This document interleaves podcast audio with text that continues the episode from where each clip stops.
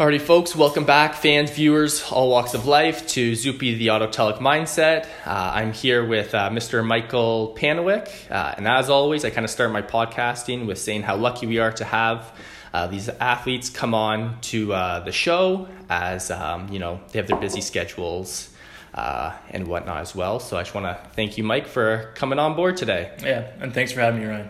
Yeah, anytime. So. I'm going to kind of give Michael the floor and kind of let him do uh, a little introduction of some of his um, accomplishments, uh, where he grew up, uh, and all of that fun stuff. So I'll let you take the floor here, Mike. Yeah, for sure. Um, yeah, so my name's Mike Panowyk. I grew up in Whitby. Um, I'm the youngest of, of four children. I have, I have, three older sisters, which was uh, kind of a unique upbringing, to, to say the least, but uh, a good one nonetheless. Uh, I grew up playing hockey, lacrosse, really any any any and all sports um, from a pretty young age.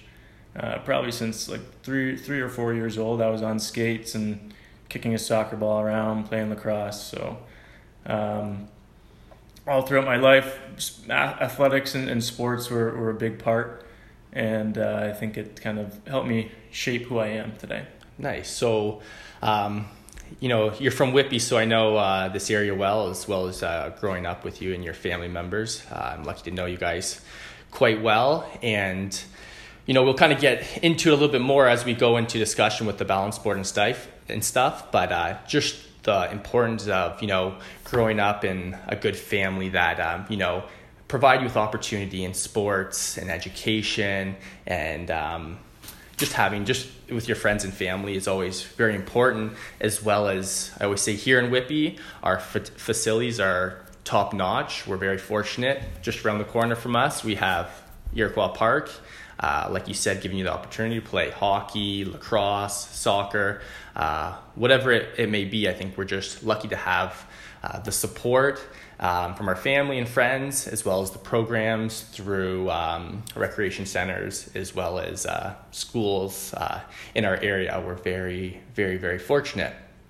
So it's, it's kind of funny because, like I said, I know you and um, upbringing with three older sisters. Um, I'm sure when uh, your dad saw you uh, when you were born. He's pretty pumped to have uh, the boy. I got the boy. Yeah. Just knowing his background uh, with sports yeah. himself. So, yeah, talk a little bit about um, being the youngest of uh, three older sisters. Yeah. So, I mean, it was a was a good experience for sure, and my three older sisters were, were heavily involved in competitive sports as well, which I, I think helped. Um, I know my dad was probably pretty happy to, to have a son after after three daughters, but uh, and he was involved in all our sports, all my sister's sports and mine, and he was my trainer for pretty much my, my whole hockey career, whole minor hockey career that, that is. Um, so it was great having that, and as you said with Whitby, it's I really thought it was kind of a perfect location in terms of you're still kind of outside of Toronto where you know some of the the minor sports can get a little little crazy with the GTHL and, and other organizations, but I really thought it was it was a good spot to, to play hockey and lacrosse. Kind of a hotbed for lacrosse more yeah. so than than hockey, so it was uh, good to have that. And I mean, Whip, Whitby Wildcats was always a good minor hockey organization, so. Um, having Iroquois, having I know going to Old Rink in Vipon, yeah. McKinney, you have you have lots of areas to kind of uh, kind of build upon your skill set, and uh, so it was it was great. Oh, that's awesome. It's funny you say hotbed for lacrosse because I just recently had on uh, Adrian Sarketti and he kind of talked a lot about that. So uh, you kind of falling in the lacrosse realm as well. Yeah. Um, yeah, going back to, uh, like I said, I know your sisters too, and having older sisters, being the youngest, um, but just, let's kind of rave about them. You have your oldest sister, Laura Panowyk. Yeah. Um, she graduated as a medical optometrist. Yep. So she's practicing that uh, right now, which is a big accomplishment. So I think looking up to that older sister and her kind of, I think, paving the way, not necessarily in in her athletics, yeah. but just in her time commitment to education and achieving her goals, I think is is is awesome. And then we move down the line to Anne Marie. Uh, Anne she's just an ambitious uh, individual, and I'd say everything she kind of does. Um, and she's in uh, practicing right now, and she's in the realm of health and wellness, Yeah. which I've had many good conversations with her. And then, kind of last but not least, uh, Catherine, uh, known as Kit Kat or now Kitty in the City. uh, she's, you know what, uh, very lucky, very three different three different sisters, and K, KP or uh, or Kit Kat as we call her, um, just happy go lucky and you know kind of uh, very optimistic and very uh, full of life. Yeah. Uh, to her approach in her education and her career. Uh, so I think from the three of them, like I said, they were involved in athletics, Yeah. but now they're into their careers. Um, I think there's a lot of inspiration and motivation. I think I'm sure you kind of get from them as well through those kind of things. Yeah, definitely. And I, I think in, e- in each of their own ways, they're they're good role models for me, and they're definitely all unique unique individuals, and and I think that kind of ties back to, to my parents and you know how they raised us and really let us go after what we're uh, what, what our ambitions are. Yeah.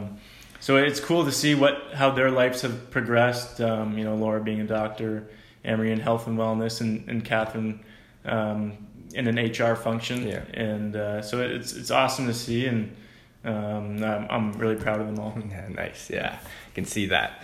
Um, so yeah, let's kind of get let's get into this. Just going back, we'll focus on kind of your sport career. Like we were saying, you started with uh, Whitby Wildcats and hockey, and Whitby Warriors in lacrosse. Um, so far, my two the two people I've had on my podcast, Cleta Zupanzik and Adrian Sarketti, we've both touched on playing two sports, being a multi-sport athlete, and uh, having to come down to kind of choosing one over the other has kind of been like the theme. Um, and you were right there, the nitty gritty with regards to hockey, and like your lacrosse was flourishing. Like you really put the time and commitment into both. And I know it probably was a tough decision when it really came push come to shove because you had really good opportunities in both. So, kind of talk to me about um, how you maybe made that decision to focus on more on one than the other. Yeah, for sure. And and first of all, I think it's I think it's really important that kids nowadays, especially, be exposed to multiple sports, as as you're saying, and really at an early age, you can if you just are focusing on lacrosse or hockey or whatever sport, you you'd probably end up getting burnt out or not enjoying it as much as you would have if you've tried different sports um, throughout the different seasons. So I think I think hockey and lacrosse are complementary. Um, I know you still work different muscles and everything, but in terms of awareness and game sense, I think um, there's a lot of synergy between those two sports. Um, but yeah, coming into the decision of, of playing hockey or lacrosse, um, that was a, it was a very tough decision and, and one I had to make, and um, I did that after my draft year, so the summer of tenth grade. I kind of decided to focus on hockey, which made it may have seemed counterintuitive at the time because I wasn't drafted in the OHL, but I always kind of had a, a greater passion for hockey, and I decided to go that route. Nice, yeah, and I'm, I could only imagine how tough it was. Where, you- yeah, you said tenth grade, where I'm sure some of the attraction for lacrosse with regards to schools were starting to come with Team Ontario and stuff like that. Yeah. So, like I always said, when you go with your gut feeling and what you're passionate about, is usually kind of the best decision uh, in the end. Yeah. Um, obviously, we're gonna have our ups and downs, but to- when you go with your gut and kind of listen to that, I think it's always the best. Always comes out the best uh, way. Yeah. Yeah, So- definitely.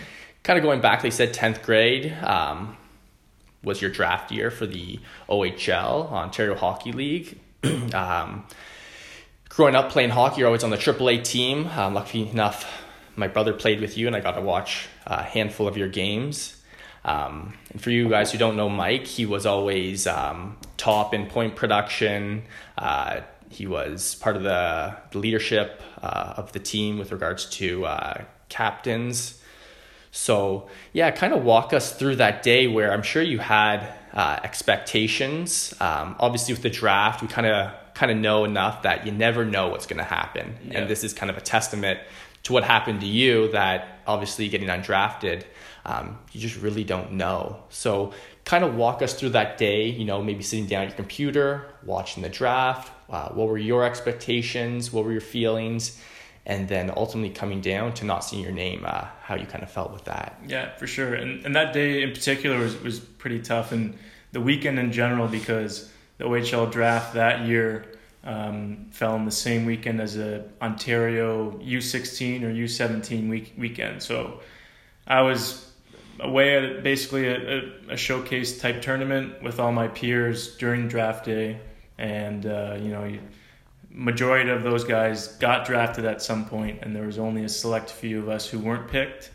And it was the type of tournament where you'd stay overnight with a roommate. So you, you weren't with your family, um, you're with a bunch of peers, and everyone's either super excited or, or super bummed out. Yeah. Um, so the, the draft day itself was a little tough. I mean, I, I did talk to a few teams, and I, I was expecting to get picked, and you know, it, it just didn't come. And obviously, during the day, I, I was I was really bummed out about it. Um, and then, as going back to my decision whether to stick to hockey or lacrosse or not, I mean, I had a few people call me, um, people who haven't been who were in the same position as I were a couple years back, um, and just say, you know, it's not the end of the road. Yeah. Um, so uh, the the decision between hockey and lacrosse was tough, but I think not getting drafted probably pushed me towards hockey more. Um, I think I was more passionate about it, but it also that gave me motivation to kind of prove everyone wrong Yeah, that yeah. I am a good enough hockey player to make the next level, whatever that is. Mm-hmm. Um, so that that's kind of what what really I think pushed me towards hockey. Nice. And like we kind of talked before, like this story is is so common, you Yeah. know, whether it's hockey, lacrosse, baseball, soccer, whatever it may be, of you know, this whole draft this this process of getting drafted, um, you know, it happens all the time. And like you said, it's just unpre- it's sometimes just unpredictable and it's really out of our control. But uh, I like the fact that you know you could have easily just went right back to lacrosse and picked up where you left off, but uh, that drive and motivation to trying to prove people wrong, I think was is is cool to see uh, and trying to go against the odds of Yeah. uh, proving yourself to uh, the people out there. So obviously we're gearing towards hockey and um, obviously scholarships athletic scholarships were probably was probably in the back of your mind Yeah. although there's walk-ons with uh, OH, with OHL teams and other teams uh, still the options there um, was NCAA kind of the main focus or did you kind of have to him and haw and really collect more information to see what'd be the best route for you Yeah. Well, I, I think soon after the draft happened, I mean, a, a common response is, "Oh, I'm I'm going NCAA anyways," all, Yeah. all that all that kind of stuff. But you you're really uncertain, and and that that time period, say from eleventh grade until maybe one year out of school, two years out of school, is kind of a really tumultuous time because there is a lot of uncertainty. Mm-hmm. If you don't get drafted in the OHL, you might not get a scholarship until you're 19, 20 years old. So there's a lot of uncertainty, and I always said that, oh, I- I'm I'm going to go NCAA, and that was my major goal. Um, and so after the my minor midget year, I, I went to prep school, which really exposed me more to NCAA hockey, not in terms of recruitment, but seeing different schools, seeing different games and the atmosphere there. And because a majority of our tournaments were, were in the States. Um, so after that time period, I, I kind of I settled on um, I'm gonna go NCAA, even if there was an OHL opportunity Mhm. that came about. Um, I'm I'm gonna stick to my guts and, and hope a scholarship comes up. hmm No, it's a good um, a good message for people out there, kind of going through this process. Is you know it's the unknown, the uncertainty, and you know just keep keep moving forward, keep trying to get better. But you know what I mean. Like it's it's nice to hear from you. Um, you know, experience it firsthand that like like you said it could be your 16 17s but this opportunity might not come till you're 19 20 but then there's still that option of maybe going um, going to a walk on tryout and um, maybe joining a team uh, through that process. So I think it's uh, interesting to hear your uh, take on it, as well as we always say, kind of the more options you have, Yeah. the better, and not to close close those doors. Yeah. Um, Sure. So whether you didn't get drafted or you're uh, haven't made an um, say an OHL or CHL team, um, that there's so many options out there Oh, yeah. for you to pursue. And I think the the message is like keep getting better at your craft, your skill, Mm-hmm. your sport, uh, whatever whatever that may be. Um, so so yeah, so you made your way. Um, kind of made a decision like the main focus will be NCAA, and it's cool you touched based uh, touched on your uh, uh, your school. It was the Hill, right? Yep, the Hill the Hill. Um, great programs out there through Yeah. education that can expose you to sports as well as help you with your schooling, uh, which are, like I said, great programs. So you made your way on to uh, the Whitby Fury, a junior program here. Um, so kind of walk us through through that with obviously a lot of emotions and uncertainty. Uh, what were kind of what was your thought process and what kept you focused playing junior hockey to hopefully achieve uh, whether it's a scholarship or uh, walking on with ho- another hockey team. Yeah, and, and the jump from prep to, to junior was was a considerable jump. I mean, that first year uh, I was in twelfth grade, which was which was nice. I mean, playing playing for your hometown team and being able to go to your hometown high school back with all your all your friends throughout the day was was a nice change of pace. Um, and that, that first year was a little bit of a struggle. Obviously, there's an adjustment period. Um, and I would say I was more of a role player that year Mm-hmm. but I I knew I had the, had the skill to excel. There was just a lot of a lot of older players on the team, overagers, and, and so on. We were we were a good team, and you kind of just have to kind of essentially wait for your turn to excel. Mm-hmm. Um, so after that first year, I mean, we got knocked out of the first round of playoffs. I I was I always went to um, either train like a pro or elite training systems down at Iroquois. Um, so I had a, a big summer of training to really try to go in with a bang at the start of my second year of junior. Um, and that year, I was I was fortunate enough to have, have a hot start. Um, our team was good. I, I had a great two great line mates. Um, and then things were kind of snowballing at that point. You know, I, I had a good start to the year. Um, I was fortunate enough to make Team Canada East for the World Junior A Challenge.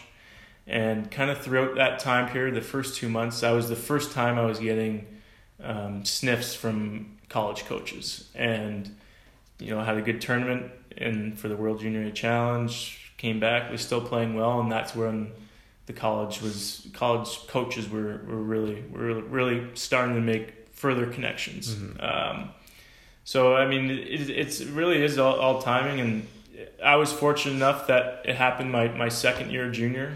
But you know, everyone's narrative is different. Yeah. Some guys, as we said, it could be your your third or fourth year junior. You happen to have a really good year, and kind of things fall in line. Mhm. Um, so I was just lucky enough that that my second year I, I made it a point to have a good start, and it just seemed to kind of snowball from there. Nice, nice. It's funny you say um, like that process and uh, that snowball. Talking about the snowball effect. Um, I used to growing up, kind of doing the kind of going through the same process. Oh, like you got to be lucky, you know, right Yeah. place, right time. Uh, and then I was listening to actually, I think it was Oprah did a little talk, and she's like, I don't believe in luck.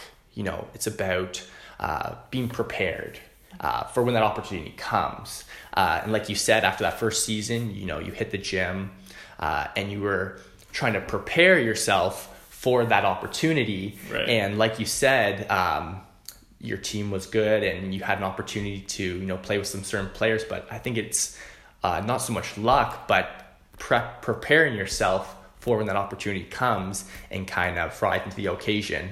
And like you said, in the snowball effect, just you kind of just ran with, uh, kind of ran with it.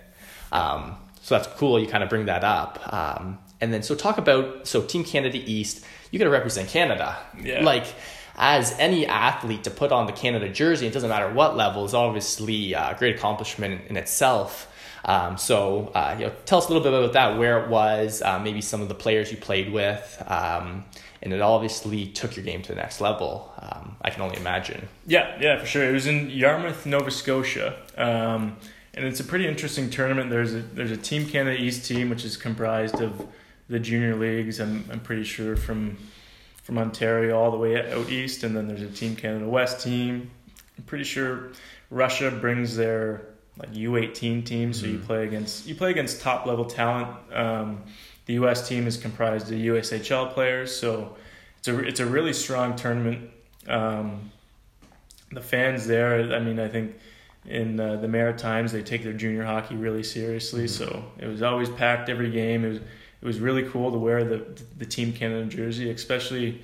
I, I kind of look at it as from the, the time where I was trying out for the Ontario junior team to not making that team or not making the team, not being drafted even, to going fast forwarding a couple of years to having the opportunity to wear a Team Canada jersey mm-hmm. for hockey. Mm-hmm. Um, it, it, was a pretty special moment. I had my parents there and everything, so it was uh, a, a, time to look back on and, and really cherish. And and I think it did help me, you know, be highlighted as one of the at least in the OJHL, one of the better players for mm-hmm. college coaches, which I think helped me make that next step. Of course, yeah.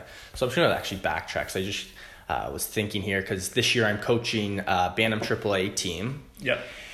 And obviously, Bantam AAA in the following years they're minor midget for draft year. Um, but I just wanted your opinion and kind of take because I know um, some of the athletes as well as uh, the parents listening here could get some feedback on it because it's been kind of a little bit of topic in the dressing room and meetings.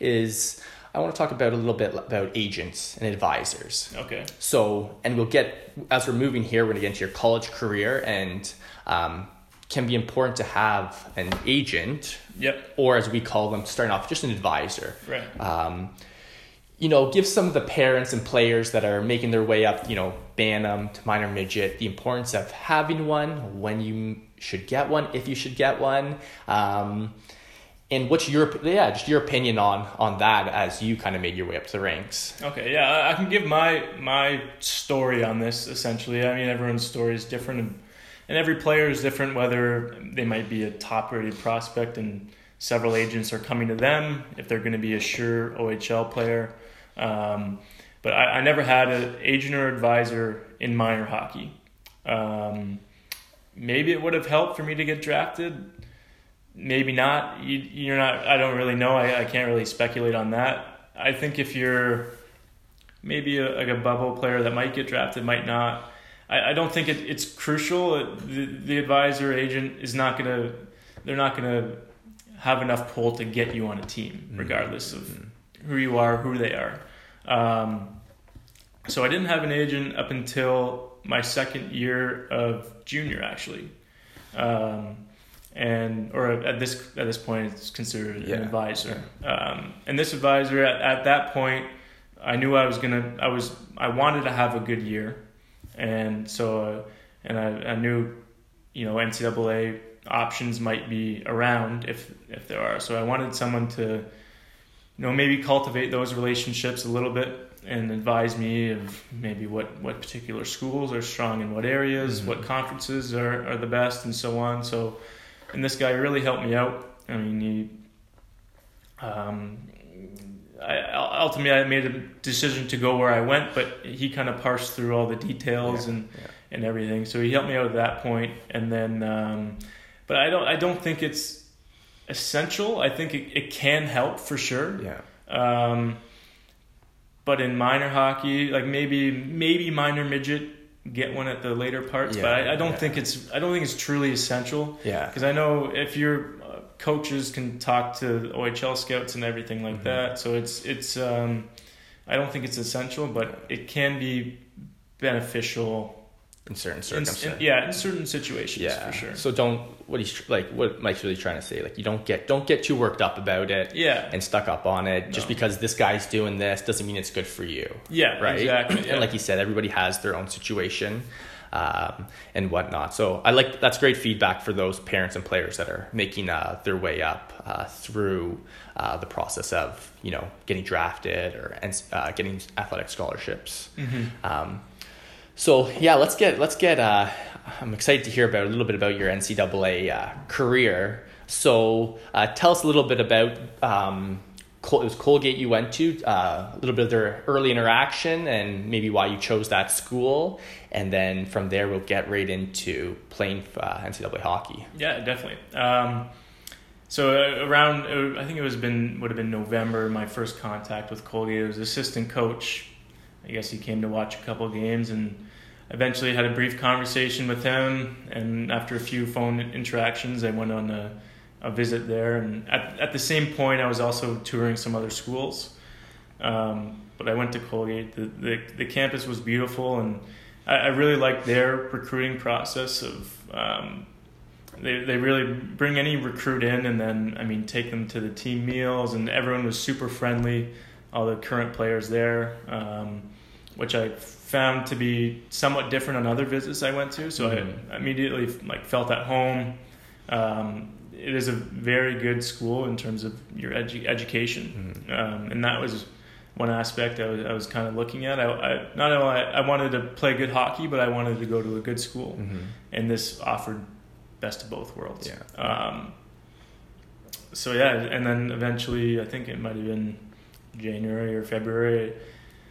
I I had the uh, option to commit there for the following year Mhm. which was also nice because I had some other offers that were maybe the year after that. So Yeah. it was it was the next season that I would be going, which ultimately was my goal. Yeah. Um, and in some cases that that's a good goal, and sometimes you're ready for it, which I felt like I was. Yeah.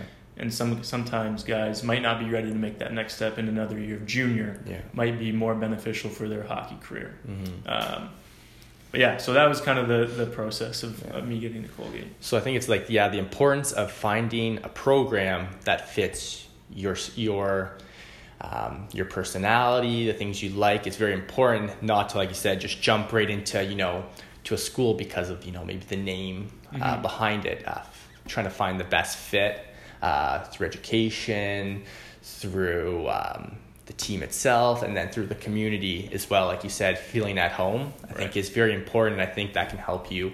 Uh, in all aspects flourish education sports uh, and having a good social life i think it's important to do your homework and like you said the advisors there to kind of help you and guide you make the best decision Right. uh, for you which i think is Yeah. uh, very very important yeah, definitely. um, so yeah so uh, we're going to kind of like now we're more sports specific here and actually playing um, you know the atmosphere the games you played in you know um, throughout throughout uh, sports career it's there's always that uncertainty whether it was what we were talking about before or even playing like you don't know if you're going to be in the lineup you don't know if you're going to be on this line this line or this line like there's always that uncertainty and i think kind of staying focused on your goals um, is very important to, you know when you get that opportunity to kind of make the most of it. So just because you have that scholarship now okay you're comp- it's a job. You're competing to be in the lineup every night. It's not for sure.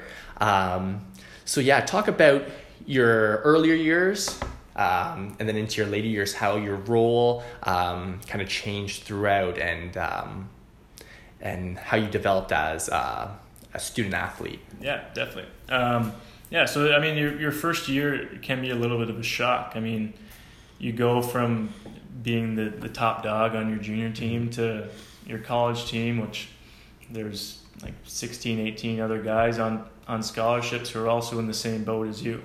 Um, so that's another big jump, I would say. The jump from you know from minor hockey to junior and junior to college. That's it's a, it's a considerable jump, and in addition to guys being older. Mhm. I turned 19 my, my freshman year in October, and that same year, there's our captain in the spring turned 25. so it's you're you're playing with, with a lot of older guys, and Yeah. that first year, I mean, you you- you're hoping to be in the lineup, and fortunately, I, I was in the lineup um, every game that year. Um, but it, it you you have to put in the work in, in practice, and Yeah. practice is always super competitive because you practice five days, four days a week, and then you play Friday, Saturday. Mhm. So if you slack off at practice, or you know, you know, and you, you just have an off week of practice, and you're you're in your first couple of years, it's very good chance you'll be um, sitting sitting Yeah. in the stands yeah because you carry four four extra guys or something like that in college. Um, so yeah, your, your role kind of it can shift depending on I mean how your career progresses. My my first year I was kind of bouncing around because we had some injuries and whatnot, and that team was was was awesome. Um, that was probably record wise that was my best year at Colgate, my, my Mhm. freshman year, and then. Um, sophomore year, we had some guys graduating guys leave, so I had to fill a more offensive role hmm um, which I did at a pretty good capacity, maybe not as well as I could have. And then moving into junior year, actually, I felt that my role was lessened a bit. I was more so on like the third, fourth line energy type player, and Yeah. um, that that year was actually tough because we weren't doing that well as a team. And personally, I I, I was in a weird spot because the year before I I was getting more ice time, Mhm. power play, and whatnot. And I kind of had to parse through what was going on and and really buckle down and, and show my coaches that I, I could be the player that they recruited me and Mhm. Recruited me for and what I could bring. And then, um, and then I think my first half of that year wasn't great, and then I picked up in the in the latter half, and then um, my final year is I played on a really good line, had had lots of opportunity, um, you know, power play, penalty kill, and whatnot. So it was. Um, it was kind of different how it progressed, but uh, uh, as with anyone's hockey career, it's Yeah. never a straight path. There's always yeah. going to be obstacles, other Mhm. Ups and downs in the road, and um, I think if you just stay determined and and persevere, and Yeah. you, you'll be uh, successful. Yeah, for sure. Um, you know, obviously having the chance to work with you on some of uh, my performance and mindset coaching, uh, you've kind of know well now about my balance board. So probably not really necessarily knowing at the time, you know, the concept of the balance board is very evident that you had a balance board, uh, like you were talking about. Uh, so you have your schooling, Yeah. uh, getting an athletic scholarship, you have your schooling you have to deal with uh, as a point on the balance board. You have your sport, uh, hockey in this case, as another port, part of the balance board. Um, being away from home, your family and friends. Um, throughout your career, I know your parents were down there, your sisters were down there. Yeah. I've heard some good stories uh, through that. Um, their support there, another part on your balance board, and then your social life, you know. So you really had, uh, it's very evident what your balance board looked like. Obviously, maybe not looking at it that way, but it's definitely very uh, evident. Um, like you said, it was a bit of a roller coaster. So, uh, talk to me about um, you know how you dealt with some of these challenges. How you manage um, some of these parts of your balance board? Um, obviously, each year you learn a little bit more, gain a little more experience. Um, and for just the, the guys viewing who are making this jump, obviously, like you said, your first year is very overwhelming, trying to have a spot, but then having to deal with all the other stuff, moving away from home. Yeah.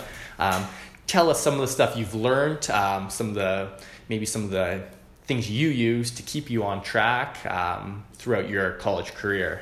Yeah, for sure. Um, and I, I mean, at hindsight, I, I think my balance board was most balanced at Colgate because I had, I mean, I was getting a great education, albeit it was it was tough. It wasn't easy, so Mhm. it was challenging. Um, sport was challenging. Being away from family was challenging, but I was lucky enough that the school I went to was under five hours away, and uh, also fortunate enough that my parents were and siblings and other family members were, were willing to make the trip to home games and some Mhm. away games every so often. So I was still in touch with family. Um, I, you know, I had to build new friendships, which honestly came quite easily. Being on the hockey team, Yeah. you, you're you're kind of forced, and I mean, as you find with most teams and, and, and hockey in particular, I feel like guys have similar mindsets Right. and goals and whatnot. So, I mean, I had I had twenty plus friends right away, so Yeah. that, that was uh, that was made it made the transition a little easier. Um, I think the sc- schooling aspect was probably the most difficult for me at 1st Mhm. Um, going to a school like Colgate, majority of students are coming from prep schools in the states Yeah. and um, that's really a, a whole different different game, different atmosphere in terms of I think how they're educated and how they're prepared for school. Yeah. And it took me a little bit to realize that I'm just as smart as them. I just wasn't educated in the same way as them. Yeah. Um, you know, they they know how to write ten page papers when they come in. They know how to they know how to deal with professors because they essentially went to many universities before they went to real universities. Yeah. Yeah. Um, so the education was was a little bit of a challenge at first, but then, I mean, all the hockey guys would, would had great support, and they said like, listen, like you're you're just as smart as these kids. You just don't know the words that they're using. Yeah, yeah. Um, so there was a bit of a bit of an adjustment period at, at that point. Um, and there's like some some different challenges. Obviously, being away from home, and you, you miss um, you miss family events and, and things like that, and, and events that your your friends are having, and you see it on Instagram, Snapchat. But Yeah. um, I think I think I had a had a good support supportive team at, at Colgate and, and was able to build some some really strong friendships there, which which helped. Yeah, it's funny saying child like ch- it was your best year, but you kept saying challenging, it's challenging your way from home, and I think, um, I think that kind of brings the best out in you. You know, yeah. whenever there's a challenge, like you're you're up for it. You know, yeah. Whereas if it was too easy, maybe you wouldn't have done as well. Yeah. you know what I mean. So um, hearing you talk, I think um, that's something that um, allows you to excel is yeah. having a challenge in front of you and if there isn't a challenge i'm sure you create a challenge for yourself whether it's setting a goal or and accomplishing something so it's cool to say was your best year is your best your most balanced yeah. in college but it's probably your most challenging four years of your life yeah. up to that point yeah oh, right sure. so it's kind of it's cool to hear um, how the two uh, work hand in hand with each other uh, you're saying um, you know building friendships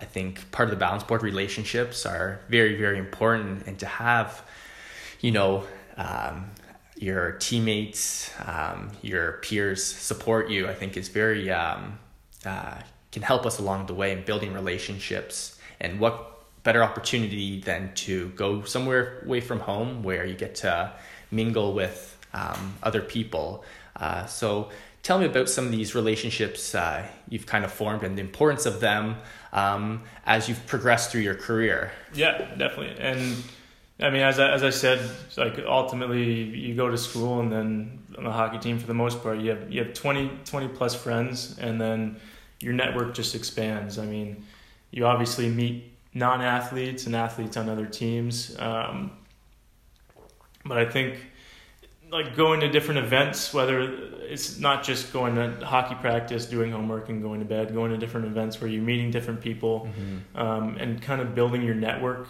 is really beneficial, especially for next steps. Whether you, I mean, you, you play professional hockey or professional sports for a year, a couple of years, and then transition to the real world. Yeah, for sure. Those relationships that you cultivate during your college years and, and beyond, and really any any point in your life mm-hmm. will matter a lot. And um, you know, if you if you need a pickup or, or something like that, you always know that you can go back to your yeah. people that you know you've built these relationships with. Maybe you haven't talked to them in you know a year. Yeah. You, everyone's busy, but you can ultimately count on them yeah. to to be there for you and and so on. So yeah, it's important to value to value your relationships and the people that you've grown grown up with and meet along the way. I think, like you said, it doesn't matter if you haven't talked in a while. To touch base, yeah, can always um, bring familiar familiarity uh, to you and what you're doing.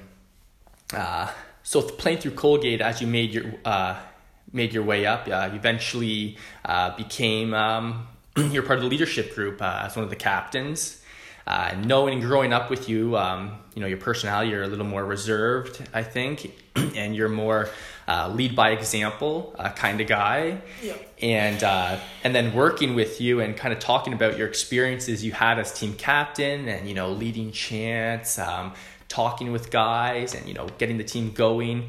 Yeah, your leadership um, and the way you lead, um, I think has has changed a little bit, or you've learned more, or you've become more confident uh, with your leadership abilities.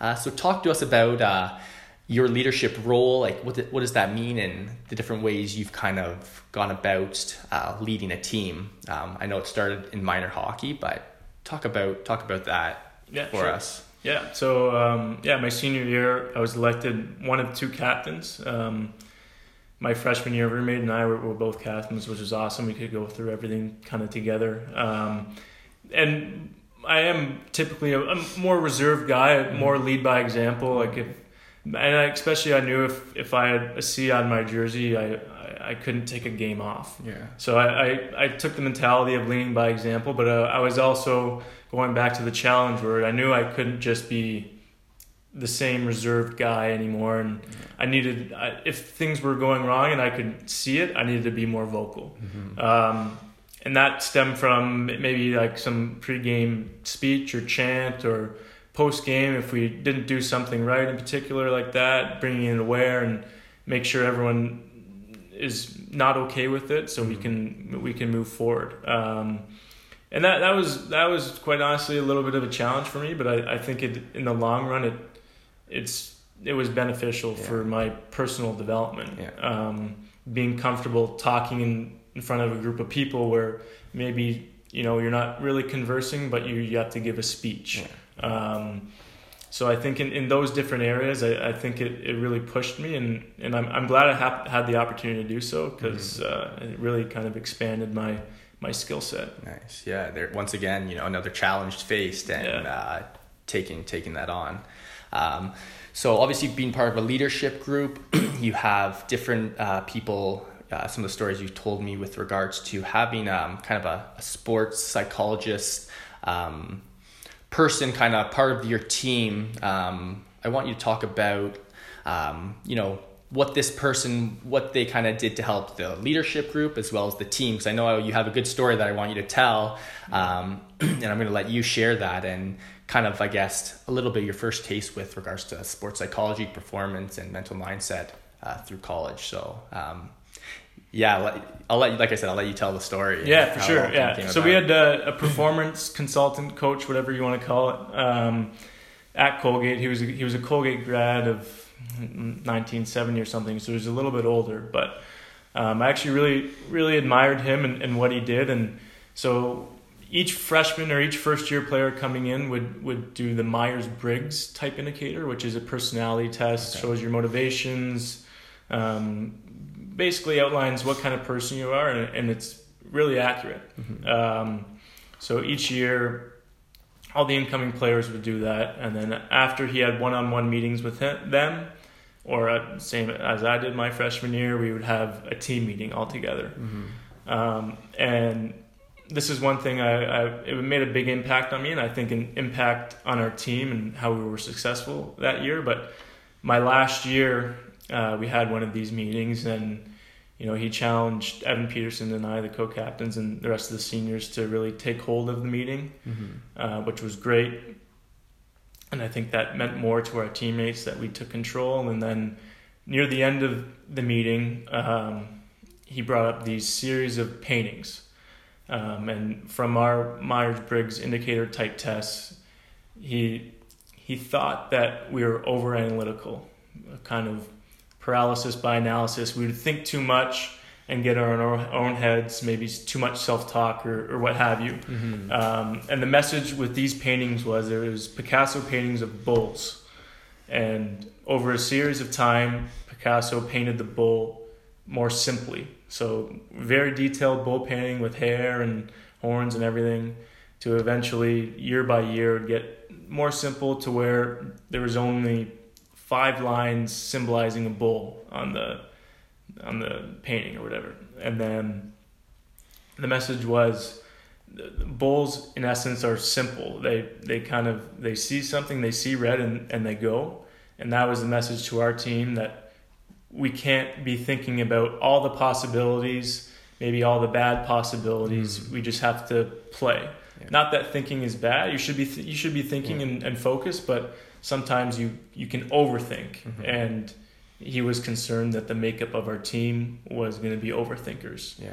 um, so kind of our mantra going forward was to be the bull, be the simple bull that sees red and, and, and goes. And I think that that really helped our team because we had we had a really young team, and you know, as I said, in your younger years of college, you might be a little nervous of where you fit in and and how much you can contribute. Mhm. And I think that really that helped those guys, and and we kind of carried that message forward going along. Nice. Yeah, I love I love that message. You told me that story. I totally related to it with regards to you know some of the techniques and tools I'm trying to use. Like that's such a such a great tool, and it's cool to see how uh, how accurate those that little test you guys took early, earlier on, Yeah. and having the painting how it all really. Uh, was one in itself, so to speak, and Yeah. if you buy if you buy into this stuff um, as a team, like you're gonna you're gonna start to see results. Oh, you know, sure. and that's the coolest thing about a sports. It doesn't take it takes a whole team. It's not just one guy. It's all of them. So um, from that aspect, yeah, I just I love the message and the tool that he used uh, for you guys. Yeah. And that um, what a kind of a great year to kind of cap off uh, being part of uh, the leadership crew of the, your Colgate team and having experience uh, through uh, sports performance Yeah. like that is really uh, is really cool. Um, so yeah, moving kind of moving along through your career, you've um, just recently finished your first uh, year of almost called almost like semi semi pro hockey. Yep. Uh, out out in the East Coast there. Uh, another huge accomplishment and another stepping stone um, to your hockey career. And uh, I was very lucky enough to have a conversation with you before you went out there. Um, you know, as a new experience for you, and then kind of for me, trying to get uh, uh, the Autotelic mindset, um, some of my tools, and letting me practice some of my uh, theories and concepts out uh, with you was um, I was very for- I was very fortunate to have that conversation and work with you throughout the season. I I always say to my clients, just as much as you're learning from me, I get to learn from from you. Um, so I want you to kind of talk to uh, talk to me about um, your experience with. Um, obviously, you've had a had a taste of it with college, um, but working with uh, the mental side of the game and some of the things uh, you've kind of picked up, um, and just some food for thought for other people in sports who are maybe not sure about performance coaches and what they you know what what it's kind of presented for you. Yeah I, I think it's been it's been obviously awesome working with you and and I think it's it's a big reason why you know I did well this year. Um, the mental side of the game is is half the battle. Mm-hmm. and I think I had good support at Colgate and with the with the one team consultant and so on but there wasn't a similar person on the team um, where I was this year. So I was super fortunate to, to have you and, and, and, you know, use your tools and your guidance to kind of keep me balanced. And obviously we, we can touch on a few of the tools that, that we used or I used mm-hmm. um, throughout the year that, that you provided. And, you know, if we can go back to the balance board, um, having someone to kind of to really keep you balanced because in in pro hockey, you're you're living on your own. You're on you're. And this year, I was far away from my family. Mm-hmm. Um, there was sort of a longer longer down times than I was used to. Um, so I think it, it, was huge to have a resource like you mm-hmm. um, to kind of keep me in check, keep me in balance, and, and keep me focused because you know there there can be a lot of distractions that you can that you can find mm-hmm. because um, say uh, on a practice day, you, you don't have much going on. So, um, so yeah, if we, if we want to talk about sure, a, few, yeah. a few of the tools, yeah, go um, ahead. You you kind of lead the way here. Let me know. Let's take two or three that you know you've kind of adapted yeah. to your your sport and yeah uh, prep prepping for game game day. Yeah, well, um, one of the things that I used frequently, which Ryan Ryan taught me, was the the anchors. Mm-hmm. Um, and I'm sure you can explain it a little bit better than, than I can, but mm-hmm. you're, you're essentially anchoring an emotion um, to your body. Whereas if you're not feeling up to par in a certain emotion, such as, or maybe let's say your energy is low or your confidence is low, um, we used anchors to just kind of supplement and bring my confidence and energy back up. Yeah. Um, and it's through a specific routine that, yeah. that Ryan Ryan went through with me. But I utilize that tool quite quite often. Maybe not every game because I didn't want to overuse it. Yeah. Um, but say say if my confidence wasn't great, I didn't have uh, two good two particularly great periods. I would use my confidence anchor, mm-hmm. and say if I scored a goal, I would press that same same anchor there to reinforce go. it. There you go. Yeah. Um, so that that was that was a tool. Um, um, the second one, we went through a whole bunch of testing before I went down there, and I think it revealed that I, you know, feed off of um, audio stimulation. Yeah, yeah. Um, so before each game, and um, as I kind of touched on before, paralysis, paralysis by analysis, um, I was in my head a lot. Yeah. Um, and what we did was establish a routine where I, if I would maybe this is tied to confidence too, where I would repeat I'm the best mm-hmm. while looking at a particular thing. Um, and that would kind of sharpen me in focus, eliminate negative self talk, and ultimately be focused for the mm-hmm. game. And similar to if I was on the bench and then I want to reinforce that, I had a good shift, yeah. I would I would do the same thing. Yeah yeah, it's I think one of my most popular tools. I love um, I love performing it and getting you into that state where you know you were most confident, you had the most energy, um, are always good feelings, Yeah. which which I love. Uh, and kind of going back to this this concept of uncertainty, I know throughout the season it was funny because like there were some highs and there were some lows and everything in between. Um, a certain game particularly was probably I would say I'd say probably one of the highlight of the season where uh, you know I got the me- I actually got a message from it was my dad who was here watching with your dad. Mike just scored, got a hat trick, uh, yeah, game winning goal in overtime, and I'm like. Um, I was kind of sitting there with a big smile on my face, and you know, I was just giving myself a little pat on the back. I'm like, I hope I had a, just a little bit to do with that. Obviously, uh, it was all was all you're doing, but um, hopefully, some of the, these techniques and things kind of paid off for that moment. Was very exciting uh, for me, and I'm sure for you and your friends and family to see and hear about that.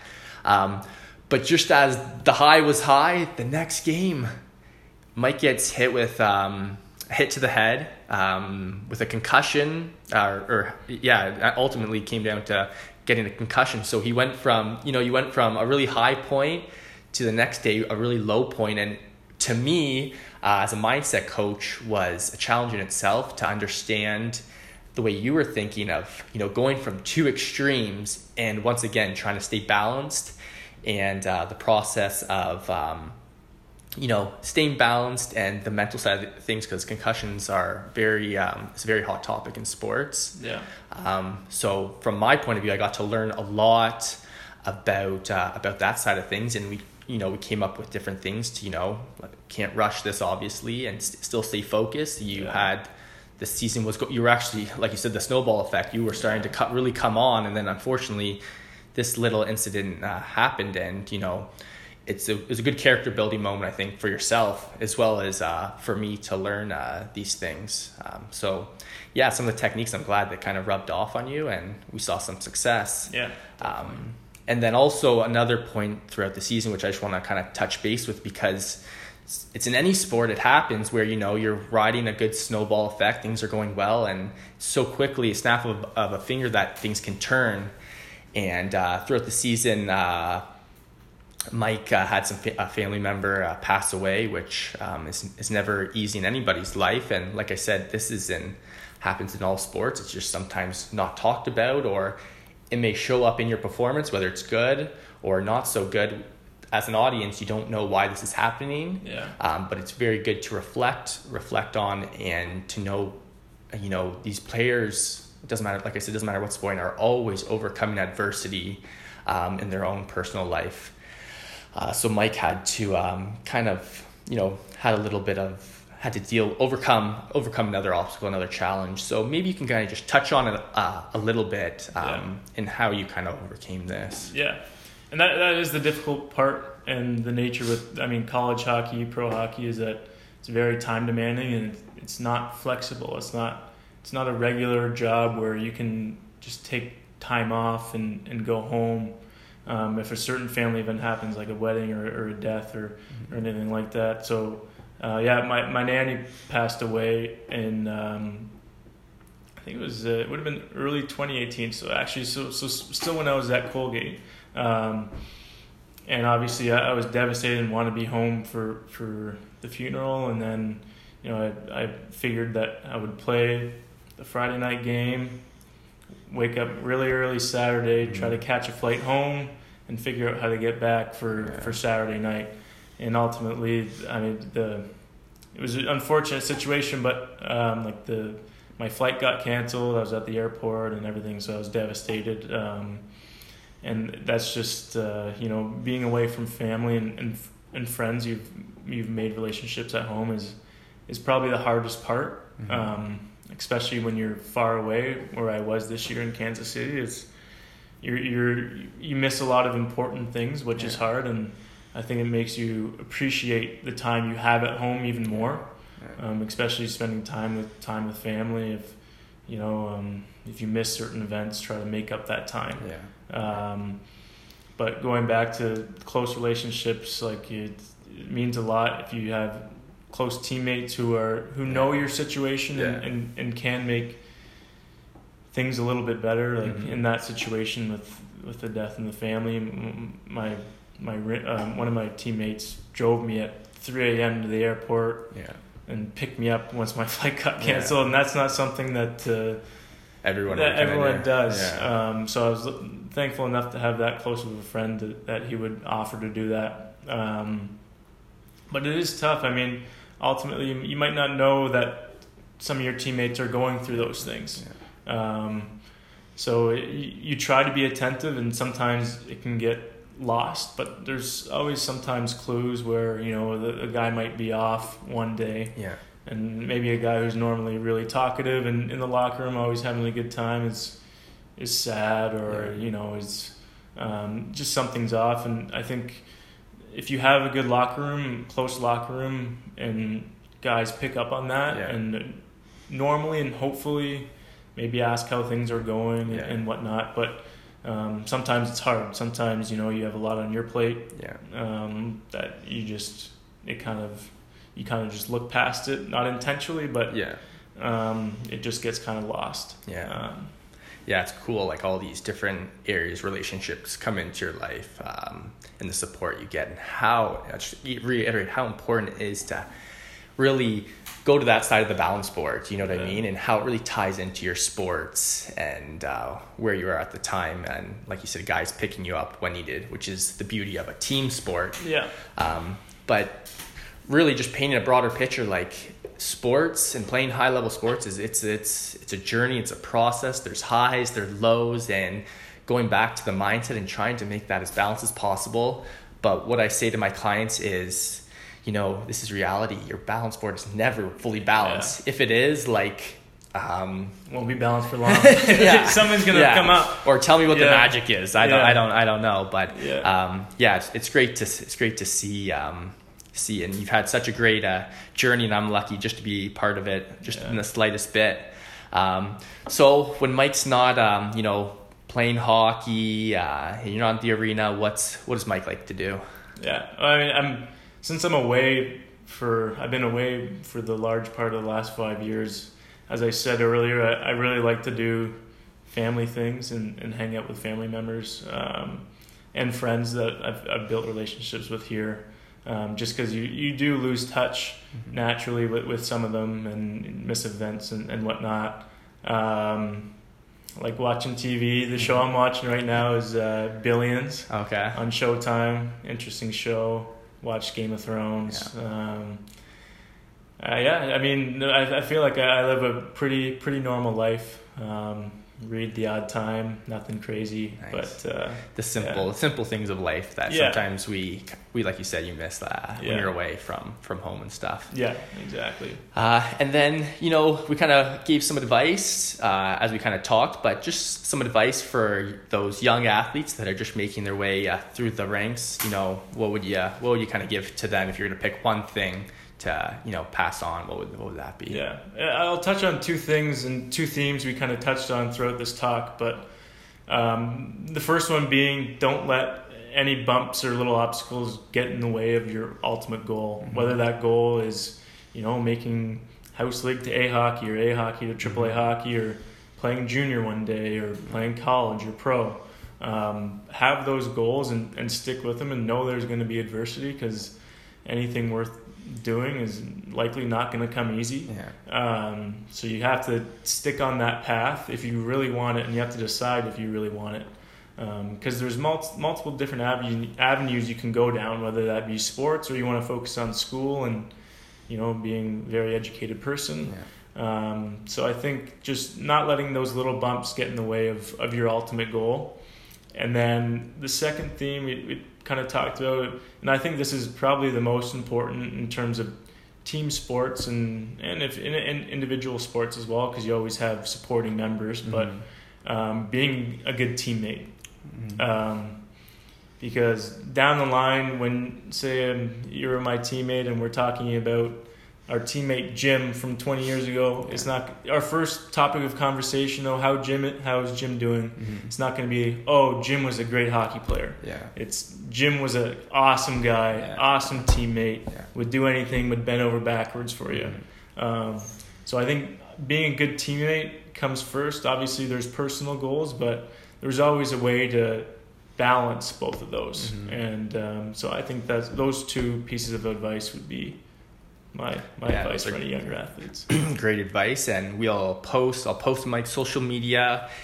If you guys have any questions for him, myself, uh, we'll post everything so you can get in contact. Uh,